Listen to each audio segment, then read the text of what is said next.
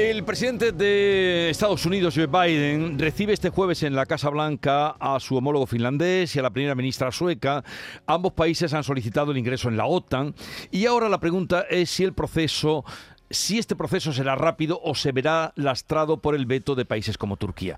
Vamos a consultar este asunto eh, con Juan Manuel eh, Faramiñán, que es catedrático de Derecho Internacional Público y Relaciones Internacionales de la Universidad de Jaén. Profesor, buenos días. Hola, muy buenos días.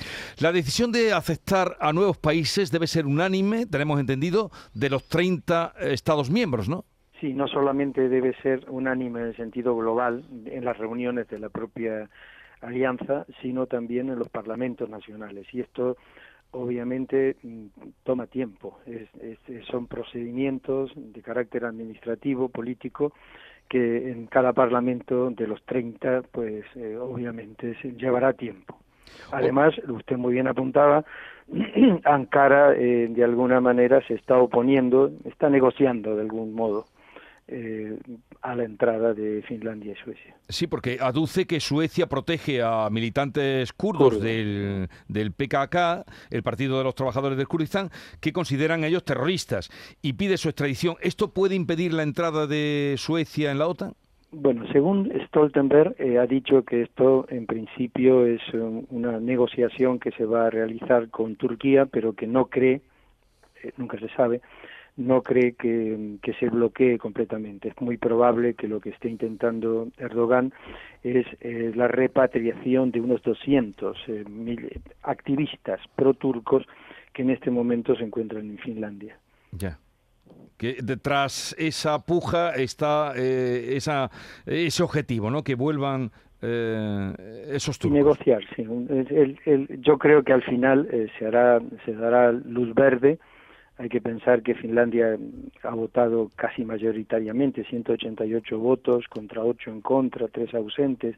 Finlandia está decidida. Además, el problema de Finlandia es que tiene 1.300 kilómetros de frontera con, con Rusia y sabe perfectamente lo que se, vulgarmente se dice, le ven las orejas al lobo.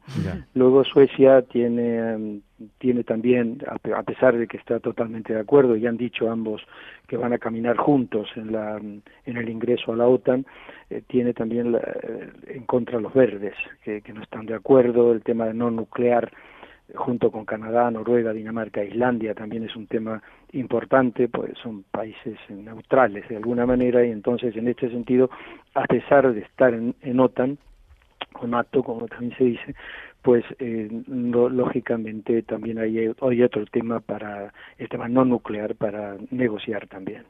Bueno, hoy se reúne en Bruselas el Comité Militar de la OTAN para preparar la cumbre de Madrid.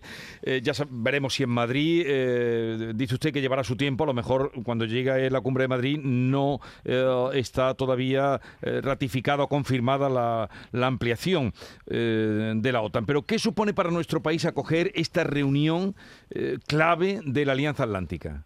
Se lo digo en palabras del ministro de Asuntos Exteriores Álvarez, un, un, hito importantísimo en junio, será en junio en Madrid, la reunión de, la cumbre de la OTAN es un hito para nuestro país, es muy importante. Además, a esto se une que dentro de poco también tendremos la presidencia semestral de la Unión Europea va a ser realmente un, cóctel eh, sumamente importante para nuestro país desde el punto de vista político, desde el punto de vista administrativo, de organización, que está complicadísimo, de seguridad también, eh, realmente va a ser un, uno, van a ser unos meses eh, muy intensos. Es importante. Y cuando llegue esa cumbre, por cierto, en la que va a participar también Ucrania, Finlandia, Suecia, así como aliados de Asia-Pacífico, mm, ¿podría estar ya o, no eh, la inclusión confirmada y cerrada la inclusión de Finlandia y Suecia? Esperemos que sí, porque en principio, pues si se, primero, si se logra mm, eh, superar el bache de, de Ankara, eh, lo demás ya es cuestión de los parlamentos nacionales. Entonces, los alemanes, por ejemplo, estoy recordando en este momento, Alemania ha dicho que va a, acelerar el procedimiento en su, en su propio parlamento, es decir, que los, los países, los otros, el resto, los 29, están totalmente de acuerdo en ir más rápido. Si se, si se saca, si se logra superar el bloqueo entre comillas, de, de Ergodán, eh, podríamos, eso ya es un conjeturable, es conjeturable, podríamos tener en junio una cumbre mm, con todos juntos. Eh, una última cosa, profesor. El gobierno español ha rechazado la decisión de Rusia de expulsar a 27 miembros del personal de la Embajada Española en Moscú. Se ha hecho también con otras embajadas, pero eh, el que nos pilla cerca es España. Eh, pero por otra parte, España está ayudando a Ucrania, que es enemigo de Rusia. Mm, ¿No es lógica la respuesta del Kremlin? Aunque no nos guste? yo entraría, Jesús, en un tema distinto. Ya no es una cuestión de estar eh, concretamente implicados o no con el conflicto, con la guerra de Ucrania, sino más bien con el tema de las reciprocidades. En el ámbito diplomático eh, juegan mucho este tipo de, elementos. Es como 27 eh, diplomáticos españoles son expulsados en reciprocidad de los 27 que fueron expulsados por España.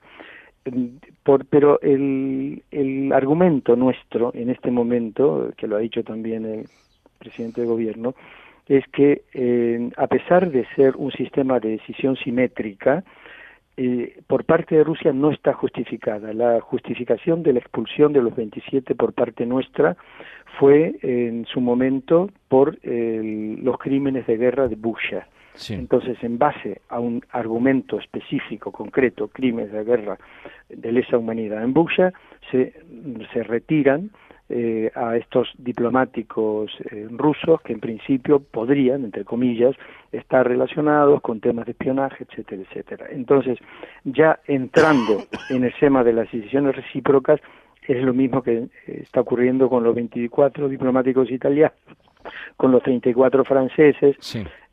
En definitiva, hay 300 rusos, creo recordar en este momento, desde el comienzo de la guerra, que de distintas delegaciones diplomáticas han sido expulsados.